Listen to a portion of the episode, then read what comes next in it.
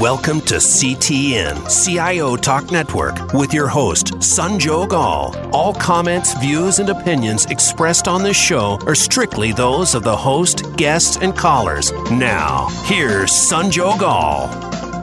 Hello, and uh, welcome to this segment on CTN. To learn more, please visit CIOTalkNetwork.com. And as always, we invite you to join this uh, discussion on Twitter and look for this show as hashtag leadership and hashtag focus. So, our topic for today is uh, dismissing, or rather, dismiss distractions to deliver value. And our guests for today's show are Kevin Burns, who is the Chief Information Officer, City of Miami. Hi, Kevin. How are you? Good morning. How are you today? I'm fine. Very good, sir. Very good. Thank you for joining us. And we have Don Phillips, who's the CIO with City of Cleveland. Hi, Don. How's life? Oh, good morning. Good morning. Life is great this morning. Thank you. All right, and uh, so the the reason we invited the two smart gentlemen here is because we feel that uh, you know as cities, right? As cities, you are doing a whole lot, going on that, uh, joining the bandwagon of becoming smarter or a smart city. But besides that, you have to serve the citizens, and all of that, at least in today's day and age, looks like we are looking up to the digital or digitalization to help out and it offers options and it has opportunities. We've got number of projects that are unprecedented but then guess what?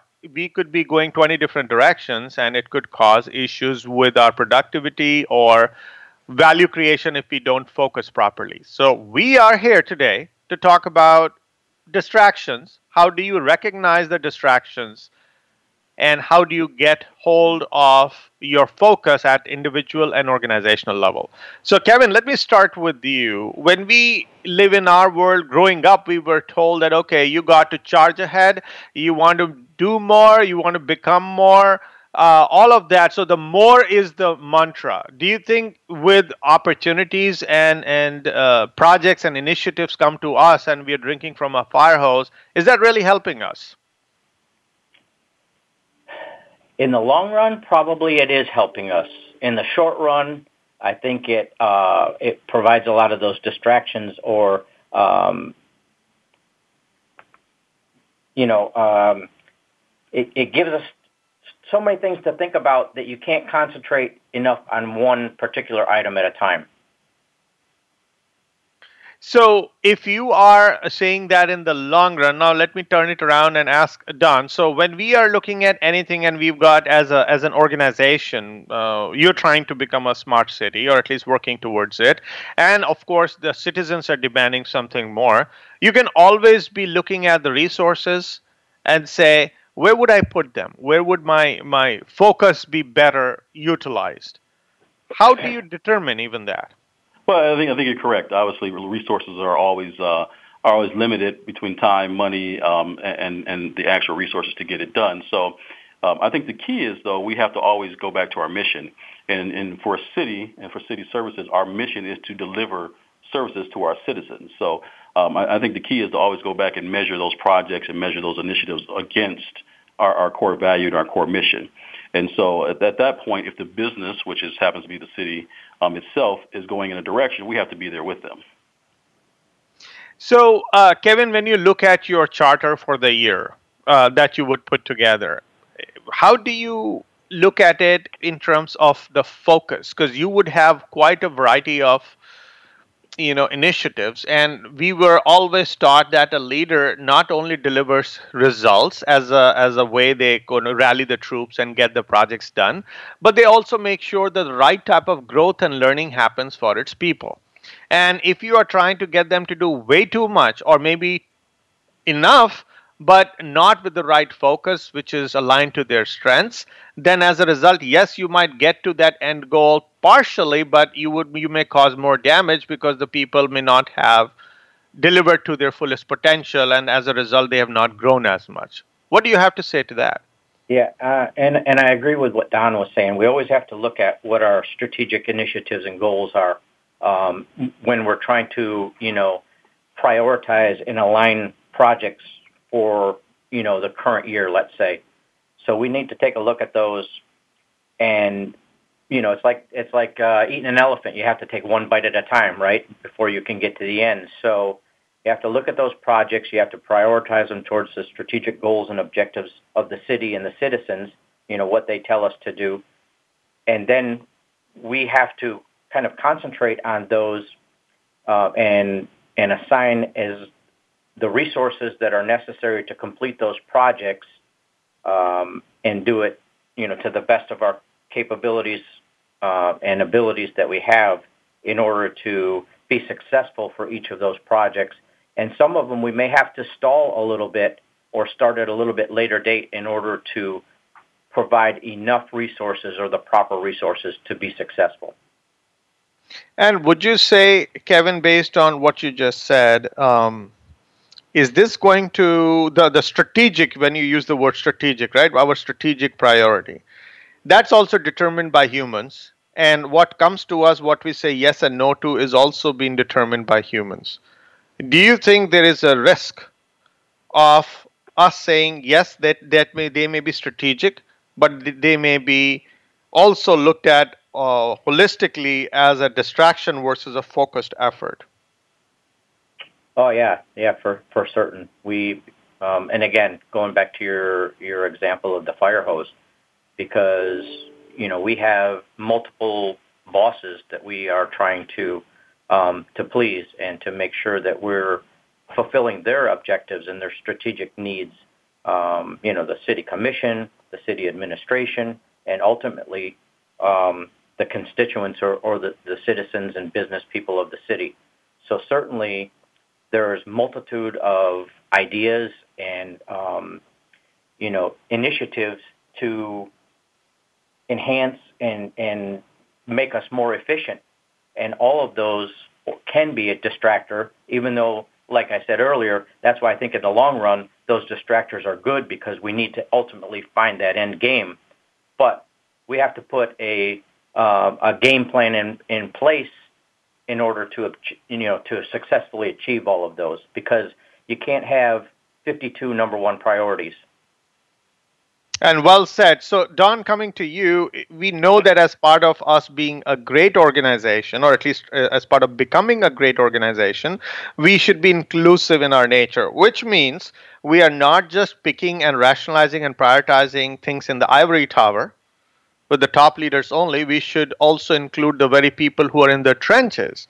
Now, it has a bright side to it because you are involving them so they own it and thus the execution will be better and adoption will be better. But then it also has a, as an element of potential risk of getting distracted because once you include them and they may have great ideas, but then there will be way too many great ideas. And if you say no, that also would create not not it would kind kind of create disappointment in with some people it's a regular human nature so how do you eat the cake and have it too? Yeah that's a great question. So you know sometimes you're right. The priorities of the person with the boots on the ground as, as you're kind of saying there those people who are closest to the work may be a little different than the strategic goals of those that may be a little bit higher up. And so you're right i think that's a very good thing that you have the balance between you know, somebody who just wants to get their job done more effectively and efficiently and is coming to you again, they're they're on the ground closer to the work versus you know upper management who has a different vision. So I think it's critical to mesh those two together. And again, we have to always go back to that central point: is okay. We all should be looking to make our jobs more efficient, more effective. Um, and and when it comes from the people that are close to the work, how is this going to deliver that service better? How is that going to make the citizen engagement um, better? How is a citizen going to benefit from um, this interaction and not just a personal, I like to do my job better. So, you know, if we can look at that and somebody comes with an answer, a question and says, look, you know, I think here's a very good opportunity to not only make my job better, but to affect the city as well, then we have to take that up to the chain. And we do have some things in place um, from a governance standpoint to get that input from those people that are closest to the work and actually put it up the chain of command so that um, people can see, hey, there's some great ideas down here. But there is a balance there because sometimes that strategic direction is not necessarily the same as the you know kind of the people that are actually doing the work. Coming to uh, the the overall performance or the outcome that when is measured for a, an industrial worker is very easily measured when you count the number of widgets but in an information age or a digital age, a person sitting in front of a computer, may not be exactly as um, you know measured as well. So, so Kevin, coming to you, if I am going to motivate or incent a person to do the best job they can, and also move them into a focused approach or focusing on what they do best or what they they can deliver what all we need to do so that it happens with that person because we cannot push something down their throat because it was a strategic priority even when it was inclusive but it could be there could be a defined li- line beyond which it will start becoming way too many things. A person is distracted the energy is dissipated. How do you how do you measure that? Because the person will not be able to tell you because they're not building widgets. Yeah and, and i agree with you. And you know i think that's one of the the big challenges um, that a cio has and it's also kind of um, the morphing of the cio role and how we have to start embracing some more of those soft skills that you know now now we're not just you know a technology person. Now we have to be a business person, and we have to be a technology person, and we have to be able to um, equally um, spread that across the spectrum and talk with our business partners and our business allies within the within the city. Um, and it's our job as a CIO to kind of um, keep that distraction or try to minimize the distractions for those people that are in our workforce that are concentrating on specific, um, you know, specific projects or specific functions that they're doing.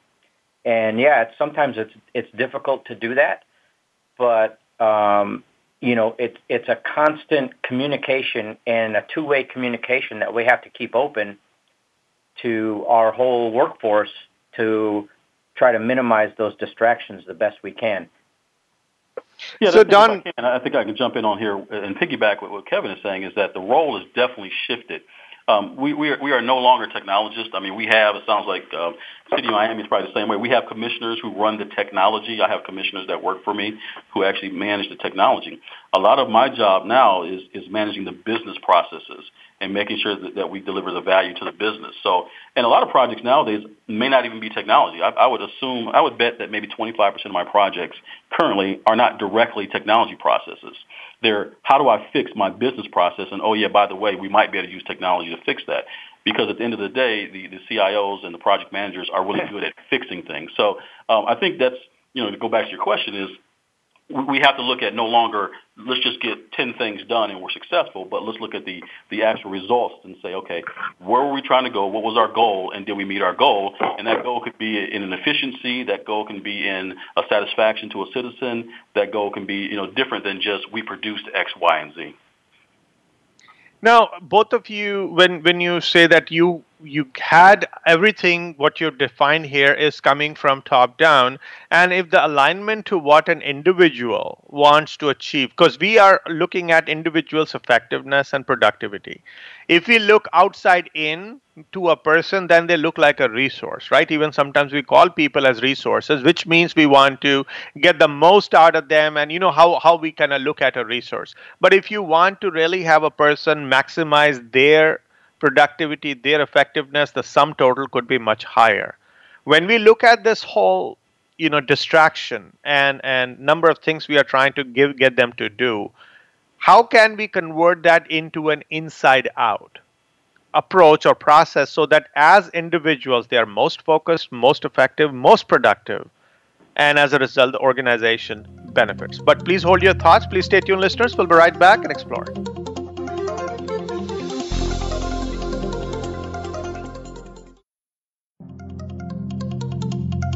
Today, enterprise technology is both strategic and global. Each week on CTN CIO Talk Network, IT thought leaders from around the world share their experience with listeners as they discuss with Sanjog Aul how they are trimming costs and partnering with business to innovate and help IT become more competitive, better care for customers, and improve the corporate bottom line. If you want to keep up with IT thought leadership, listen to CTN CIO Talk Network with Sanjog Aul at CIOTalkNetwork.com.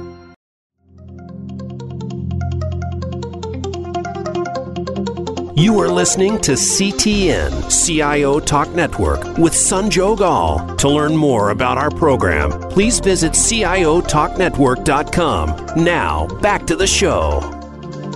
All right, so Don, uh, we are looking at the whole equation from outside in and we have looked at it outside in there's nothing wrong with it but then there's also component where a person who comes who may be a worker in your technology department or even other business uh, uh, you know user within the city government is coming in to pay their bills uh, work hard and become something.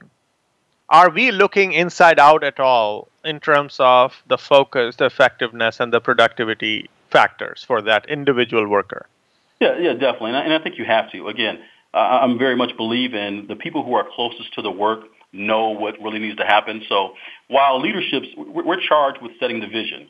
So I get the vision from the mayor, and from the mayor, once he sets his vision, we can kind of kind of set up our strategy to to achieve that vision. But at the end of the day, it's the individual worker who's going to actually implement whatever change we want to do. And they know what the work is. So it is critical, you know, like I do here with the governance structure, to have them in, involved in those, those questions. Here's the vision. Help me figure out how to get there. Because at the end of the day, whether it be uh, plowing a street for snow or, or you know, doing recreation centers, they know the work the best. So we have to keep them involved.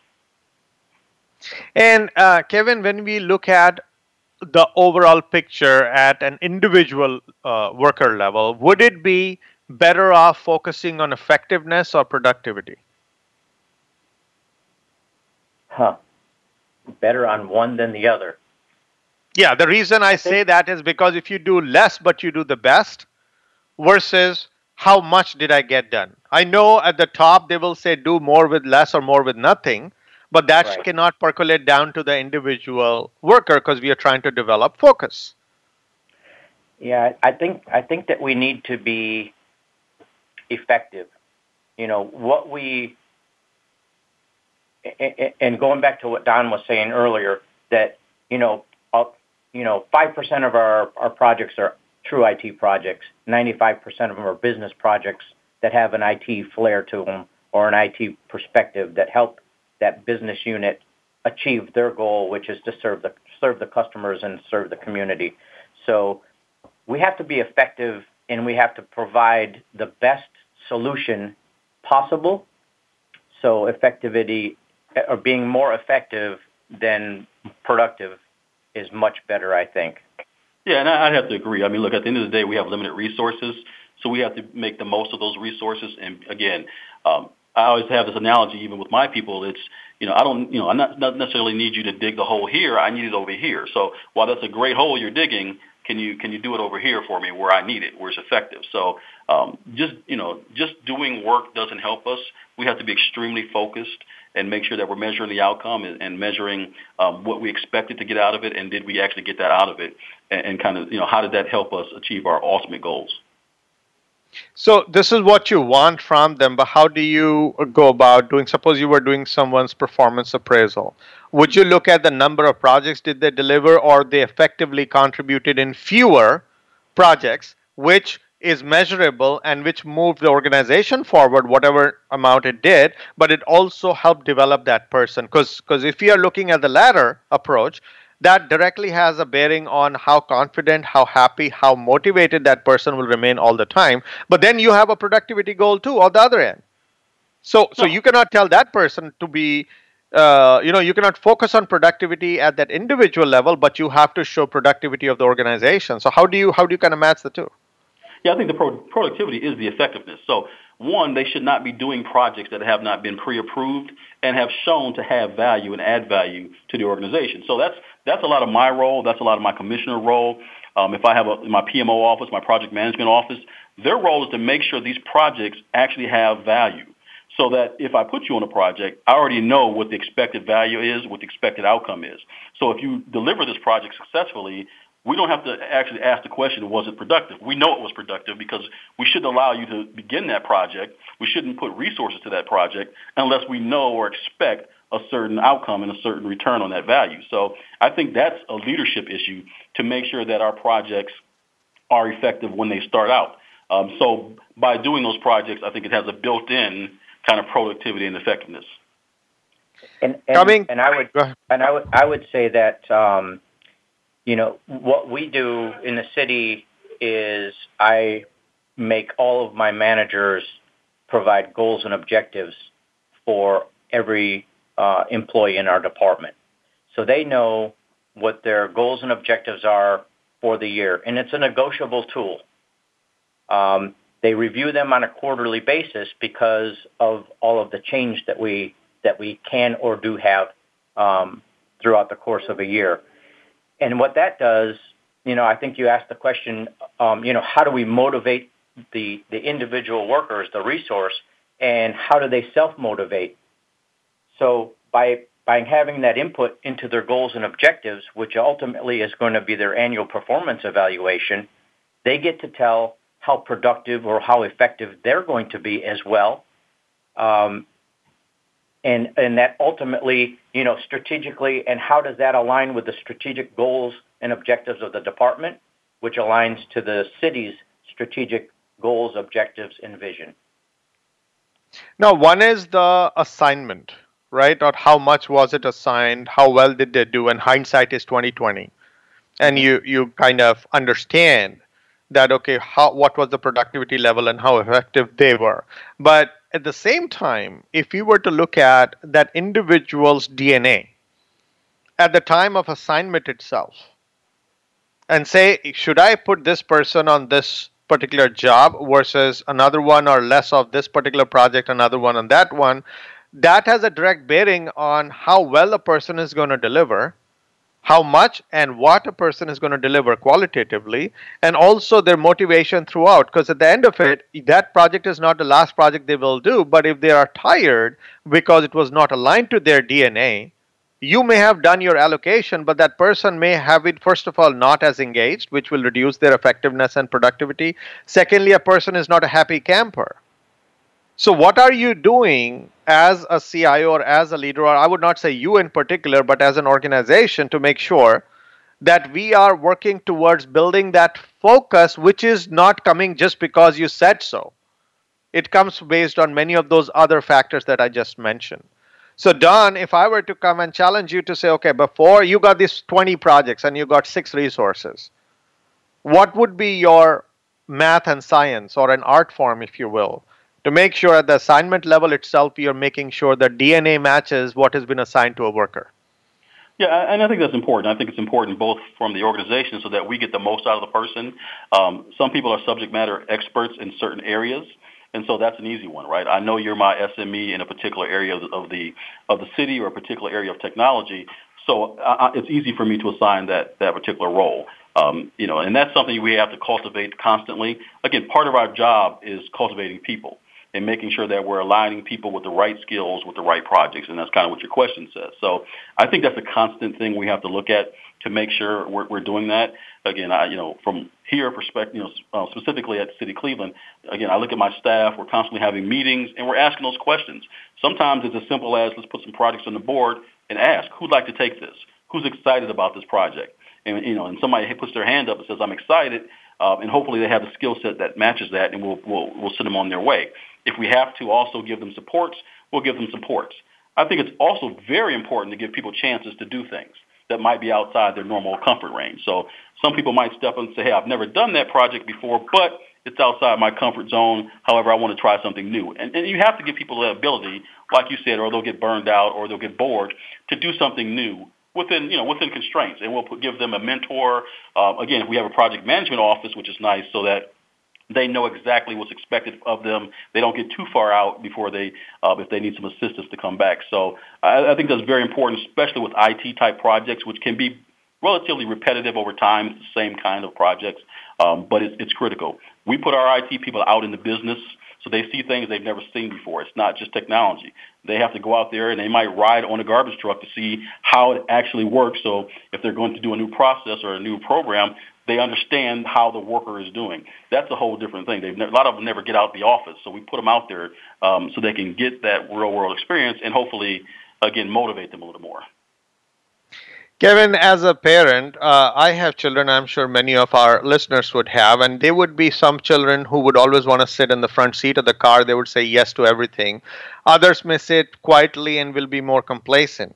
But it's our job to recognize the people who are sitting in front that they are not always taking away the thunder and or uh, they are doing the things which are best for them and at the same time the ones who don't talk as much so let's bring that parallel to your organization. Like suppose Don uh, said that we will ask who would want to take it, and yes, there will be people who would want to take it, but there are many others who would be effective or would be more effective. So we have to have some sort of a diagnosis. Right. Which is and a parent's eye to be able to recognize versus the, the squeaky wheel gets the most attention.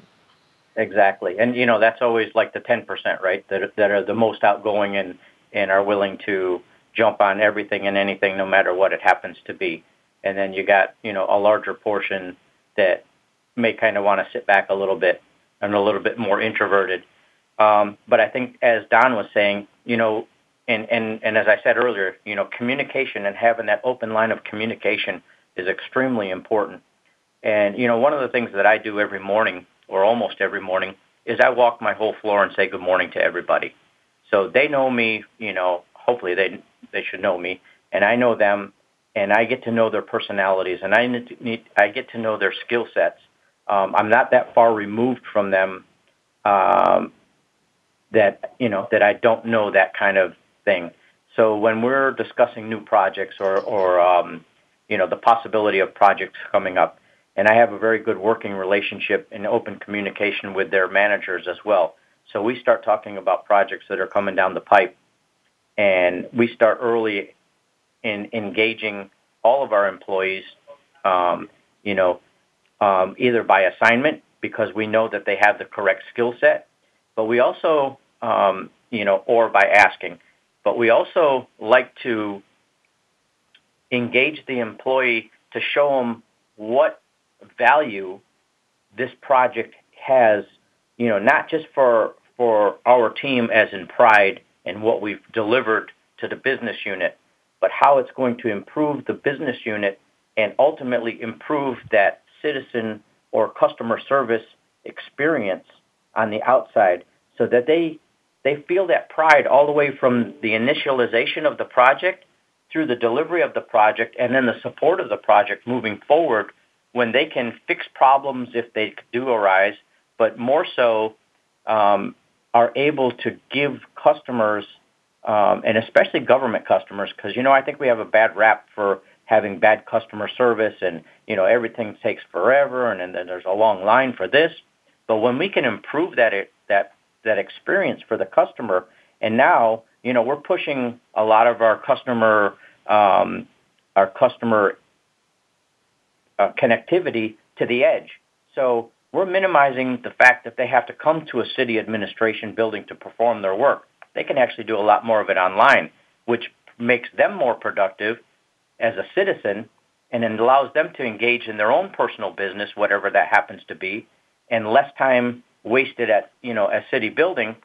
So when we can start showing how we're making the city a better place to live and, and work in, then it gives them that sense of pride, and I think that also improves and, and makes them want to do more work and, and uh, makes them feel better about what they are doing. Great response, uh, Kevin. Now, let's take a quick break, listeners. When we come back, I'd like to build upon this because, Kevin, as you mentioned, you go and say hello and good morning to everyone in, uh, in, in, the team, and that way they know you, and then you're able to tell them about how the initiative is going to help the city and the citizens. Now, coming to uh, the town halls, if you will, where you're giving this message, may not happen every day. And then the people who actually stay focused or stay productive or effective, they do it because of their immediate managers. Unless otherwise it's a super flat organizations, the middle managers have to be cloning what the top leader like you is thinking and, and the way they are behaving because one of the things is they have never lived digital right? Middle managers today have not lived the digital. It's also coming to them new and they have to figure out how to deal with it. It's way too much coming down and then they have to be able to lead their teams or manage their teams in such a way, I would rather not use the word manage, lead their teams in such a way so that we are not stifling creativity, but at the same time not encouraging distraction. So, how do we do this balancing act where they are not the leader that you are, Kevin or Don? And how do we make sure such an organization exists and such middle managers exist and, and do the job properly? Please stay tuned, listeners. We'll be right back.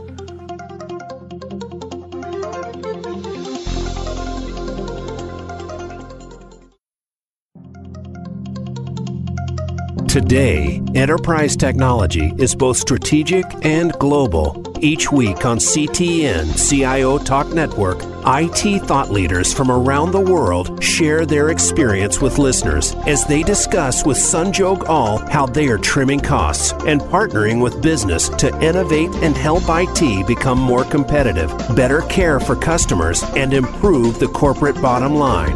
If you want to keep up with IT thought leadership, listen to CTN CIO Talk Network with Sanjog Aul at CIOTalkNetwork.com.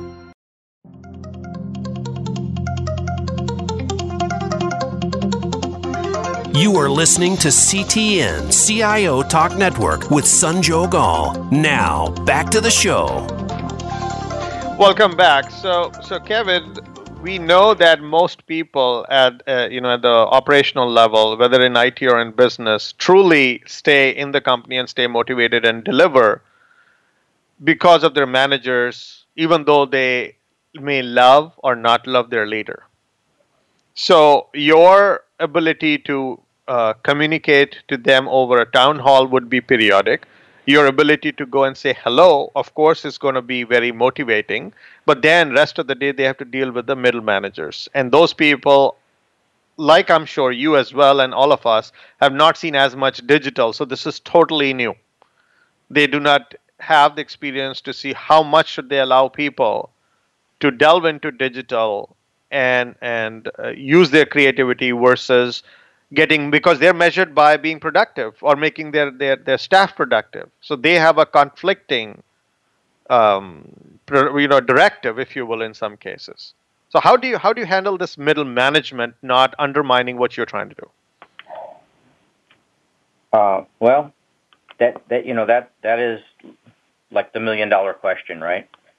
So we have to constantly communicate with them we have to um, you know, I think, and I think that's why it's very important to get to know them, not just as a, um, a subordinate, but also as a person. You know, what motivates them? What what is their family like? Um, you know, what are their outside activities? What do they like to do? So I think it's good to um, to take them. You know, go have a coffee with them and talk about things other than business to get to know them because then when you start to know them as a person and you start to know what motivates them, then you can start uh, molding your conversations, the business conversations, and start molding um, how you want to assist them to become more digital and how to become more effective in their management style and, and motivating their, their subordinates. That's a great answer. Now, Don, while w- what Kevin mentioned would be the first chapter in that playbook to turn your middle managers into digital leaders, if I had to write one, what would the subsequent chapters look like? What would how would you groom them? With you yourself are relatively new, I'm assuming all of us are as leaders. How do you get the middle management to you know walk that path towards becoming a digital leader in that journey they become the best possible mentors and or managers for the people who are doing the job so they become most more focused and more effective yeah, and, and I think you know. Let me just say, we have some great managers here. My commissioners and my my, my line managers are, are some great people. Some of them I brought on board um, over time, and some of them were already here. But I, I think part of it is, is kind of goes what Kevin was saying is they have to believe in you. And so at, at some point, you know, they have to be able to say, look, I trust your vision and I'm going to follow you. Um, same way I trust the mayor's vision and I follow him. So I have to sell the mayor's vision to my team. And so, um, and part of that is, again, having some of those personal conversations. Where do we want to go? How do we want to get there? What do we want to look like, um, you know, when we grow up as an organization? So those conversations and, and selecting those key managers is very critical to success of our business. Um, there's just no way around it. So again, we have some great managers, some great commissioners here, and, and we're really all on board from a vision perspective. You know, my biggest thing I tell them is let me get out of your way right? So that's the biggest thing. I want you, I hired you to be an expert, and I want you to be the expert. If you're not going to be the expert, I don't need you. So, you know, my job, I've always said, is to set that vision, um, give those people feedback if they're not on course, provide all the resources I can, and then most, you know, importantly, get out their way and let them do their job um, and remove any obstacles that come aboard. So I think people respect that when they're they're considered the expert and their job is to get it done. So what you mentioned was definitely going to ace the people side of it, but what about the digital literacy and digital leadership which they're supposed to exude in order for them to command respect and be able to lead the troops? When you say get out of the way, so you got out of their way, but we need to make sure that they are leading the troops in the right direction. Yeah, I'm, hoping that they replicate that model, that they empower their people, and we really try to do that again, going down to the individual worker. Um, again, you're an expert. You're just not, I think you mentioned it earlier, you're just not a resource. You're just not a set of hands that I need. You're an expert even down at the, all the way down to the work level and empowering people to do the job. We are counting on you. Um, and that's, that's very critical. Again, Kevin, you'll appreciate that. You know, I, I rely a lot on George Patton and some of his, his quotes. And he, and he kind of says that. He says, you know, don't tell people what to do. Tell them what you want, and then they'll surprise you with their results, right? So that's what I, I try to do. Uh, from a digital literacy, I think people get in this business because they they do have that. Uh, when I hire managers, I'm looking for that passion. Um, sometimes I trade off skills for passion because you can't buy passion, right? I can buy skills, I can send you to training, I can do those type of things, but I can't buy the passion for wanting to learn, for wanting to deliver, and so that's critical. So when I'm hiring a new manager, that's more important to me, and you know we can build up that digital skill set, um, but again, um, you can't buy passion. So let me let me put this example out there. If I am very passionate about golf, but I'm playing the wrong game of golf, I'm going to practice like there is no tomorrow, but you may not be effective. And we're talking about focus and effectiveness. So, you know, it's it's one one philosophy is that people don't do what you expect, but what you inspect. And that's not that there is lack of trust, but in order for you to kind of shape them and nudge them into a direction which will actually help them learn the right game of golf, is the intent. How do you make that make that happen? Hope well, I'm I, I think having that honest, you know, part of my, my, my, my role is to provide that feedback. And I, I think having one, having a, a definite plan that says, here's where I want you to be, and if they get off course to provide that feedback, you're right. They may go out there and practice the wrong thing um, forever, and it doesn't get them the results they want. So we need to make sure that we're we're doing those things, we're building up those skills, we're we're hiring the people that are going to ultimately give us the results that we want, and quickly, if we're not getting there, if we get off path, to get back on path. Now, that said, Kevin, I'd like to come to you. Do you think we are a digital apprentice leader or we are fully cooked leader when it comes to digital as CIOs? I think um, I would say digital apprentice right now because I think it for all of us. You know, we're not the millennials. We didn't we didn't grow up with a with a cell phone in our or a tablet in our hand. Um, you know, some of us got them much later in life and so we're we're in the apprentice stage as well, and we are, you know, we're trying to craft our vision um, based on all of you know all of the things that we can get our hands on, reading, um, whether it's online or books or um, you know attending seminars or or you know self training or whatever we're doing, but um, we have to be like a sponge right now and try to absorb as many things in the digital era as we possibly can, and then try to you know spit that back out. Um, at least the things that we think are most relevant or pertinent to our organization or to our city in, in our cases at this point in time and also ultimately to our workforce.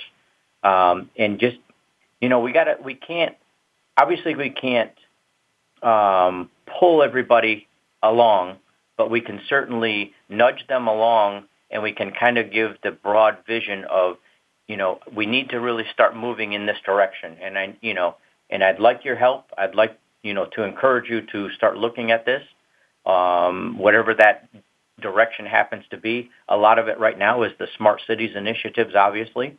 Um, and and so you know that's you know the old saying you can lead the horse to water but you can never make them drink but certainly i think our job is is to try to lead them in the direction that ultimately we want to move in and um, and hopefully that's going to help help us get there. Let's take a quick break, listeners, and we come back and develop on this because the way, Kevin, you mentioned that we are apprentice leader, and that's actually an accurate assessment for all of us here. So, an apprentice cannot train or build another apprentice leader right? And that's a reality if you were to look at it holistically. So what resources what what avenues do we explore? Do we take them along and say okay we will both make mistakes together and somehow figure it out as a family? Is that the right approach? Or we say okay let's go and get some outside help who may always not have the right interests in mind because they could be a vendor because they want to exploit this opportunity. So we are in an interesting uh, foreign country if you will as a family who neither of us know exactly how to go about it, but we still have to survive. How would we make that happen? Don, I'll come back to you when we come back from the break, so please stay tuned.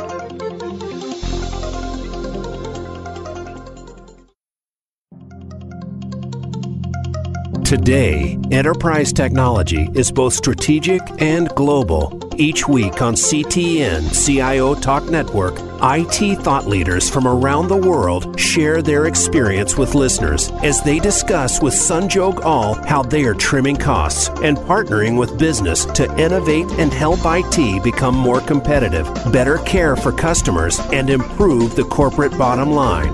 If you want to keep up with IT thought leadership, listen to CTN CIO Talk Network with Sanjog Aul at CIOTalkNetwork.com.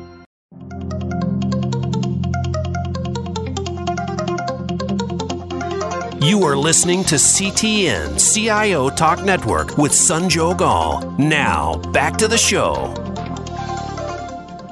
Welcome back. So, uh, Don, when we are looking at uh, us being a family, I mean, I'm just consider this as an example, an analogy of a family going to a totally a new country we are going to learn together, but still that family dynamic has to stay the same. That means if we are all new to this digital realm, how do we go about learning together and still be able to maintain the focus, the productivity, and effectiveness, and ne- don't come across as someone, as an apprentice, is teaching another apprentice? No, I agree. That's, a, that's a great analogy and a, and a great question. I mean, there are some things we don't know yet. We can't know it all. Um, and we do rely on internal um, staff and external vendors. And as you mentioned before the break, some of our um, external vendors may have a stake in the game, so we have to sometimes take their suggestions with a grain of salt. But you know, this whole smart initiatives initiatives is a, um, a perfect example. Um, we don't necessarily know the entire space there, but again, we have kind of a, a model that we're looking at. I know what I want. I know what my vision is, and so I can work with my vendors or I can work internally to decide are they telling me something that makes sense? Am I ultimately going to still get to my vision and get to my goal? So as long as I can still measure that, and we have, again, we, we have a very mature model for measuring are we getting the value that we really want out of it? Because again, I get calls all the time. I'm sure Kevin gets calls all the time about I have this great tool, I have this great technology, I have this great system that'll help you.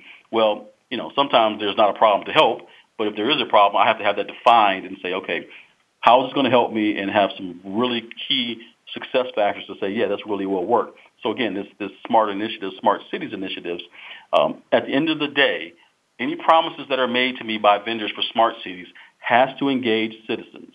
It has to provide services for citizens. So I have a measurement. I have a, a, you know a measuring stick to say, yeah, I hear what you're telling me. It's not just you're not just a salesman telling me something. I see how this is going to directly um, meet my goal of engaging citizens and making their interaction with the city easier and more effective. So it's definitely a balancing act with that.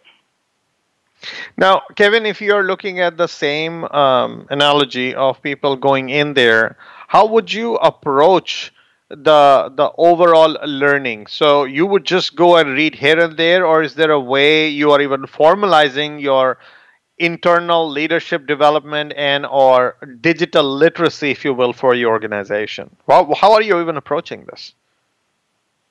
Um, yeah, we are we are trying to standardize some of it um, by um, looking to outside uh, agencies for assistance. Um, you know, we use a couple of uh, of the larger um, think tanks, if you will, um, that we have memberships with that we use um, to ask them uh, about what their research is showing and what their research um, reveals to help us to formalize our um, our process of moving more digital. And then, you know, obviously what research everybody's doing on their own and, and we kind of get together um, and, you know, have have just uh, brainstorming sessions in regards to it as well. So, so Kevin, your uh, approach is about creative destruction, which means let go of the old for it to make place for the new, or is it? A, a, I would not call it a better mousetrap, but something which is an incremental shift to uh, the digital thinking. Because many a times when you do the incremental thinking, then you are undermining what di- digital could otherwise do if you were be willing and open to allow the creative destruction? Yeah, we we try to allow for the creative destruction uh, as best we can, but I think we have to kind of have a little bit of control on it as well, because um, while we want that that creative thinking and those creative ideas to to bubble to the top and and and hopefully we can implement um, you know many of them uh, we also still have to think about the big picture, you know, and what the end game is. And obviously that's that customer experience and that, and that citizen engagement and, and citizen, um, what we deliver to them. So while, you know, we would like to always use that kind of um, methodology, it's not always practical or possible because we still have um, constraints that are provided to us um, through city commission or through the city administration. So we still have to deliver, and we can't just um, flail around always kind of thinking about or or um, never coming to an end game. So, uh, Don, when you talk to your people and go through this whole process of uh, rethinking uh, how your organization works, etc., what challenges are your people telling you that they are facing? Which are challenges which not, I would not call them chronic, but they are tough to crack? Yeah, I think you know not so much challenges, or even like we talked about earlier, were distractions, um, as, as just opportunities. There's just so many things to get done, and there's so many good things that we can do, and it's just filtering them all out. So again, we have excited people here who work for me. They want to get it all done, and it's just trying to um, balance all those things um, and make sure they can get them done. So again, not necessarily distractions, but lots of opportunities in the technical arena right now. And so we're, we're trying to measure those and make sure that we get we do the ones that give us the most bang for our buck. Um, and but we're excited here at the things that are going on. And if there was to be defined as a holy grail, Kevin, of what your organization would look like, what what paint how, how would you paint a picture for a city like yours? The holy grail, boy. In the uh, digital world. Right. Um, well, you know, it would be. You know, I think um, being having having the true capability of of being fully bimodal would certainly be helpful. And you know, I would always want to have one of those, you know, teams that's always, um, you know, whatever you want to call it, a, a, research and development team, a smart cities team, you know, an innovation team. Uh, you can name it wh- whatever you'd like, but a team that's always out there looking at the edge um, and bringing, you know, that innovation back into the department, but also allowing everybody within the department to fulfill a role on that team at some point uh, in their career because that gives them an opportunity to be out on the edge for some period of time and be that digital thinker um, and really bring back a lot of ideas and and hopefully um, things that we can use to provide a better service to our to our customers. On behalf of the show and our listeners, thank you so much again, Kevin and Don, for sharing your insights and thoughts on how the organizations can uh, dismiss the distractions, which may or may not be because of living the digital world, but working on it, bringing organizational and individual level focus, and eventually deliver value in a consistent and a sustained manner. Thank you so much again. Thank you very Thank much you. for having us. Appreciate Thanks it. So- Yep. And uh, please like us on Facebook, listeners. Hope you enjoyed the conversation. Search for CTN, uh, that is CIO Talk Network, and be sure to follow us on Twitter and LinkedIn. Thank you again for listening to this segment on CTN. This is Sanjog Aul, your talk show host. Till next week, take care and God bless. Thank you for tuning in to CTN CIO Talk Network with your host, Sanjog Aul. To learn more about our program or for show archives, comments, or questions, please visit CIOTalkNetwork.com. Thank you again for listening.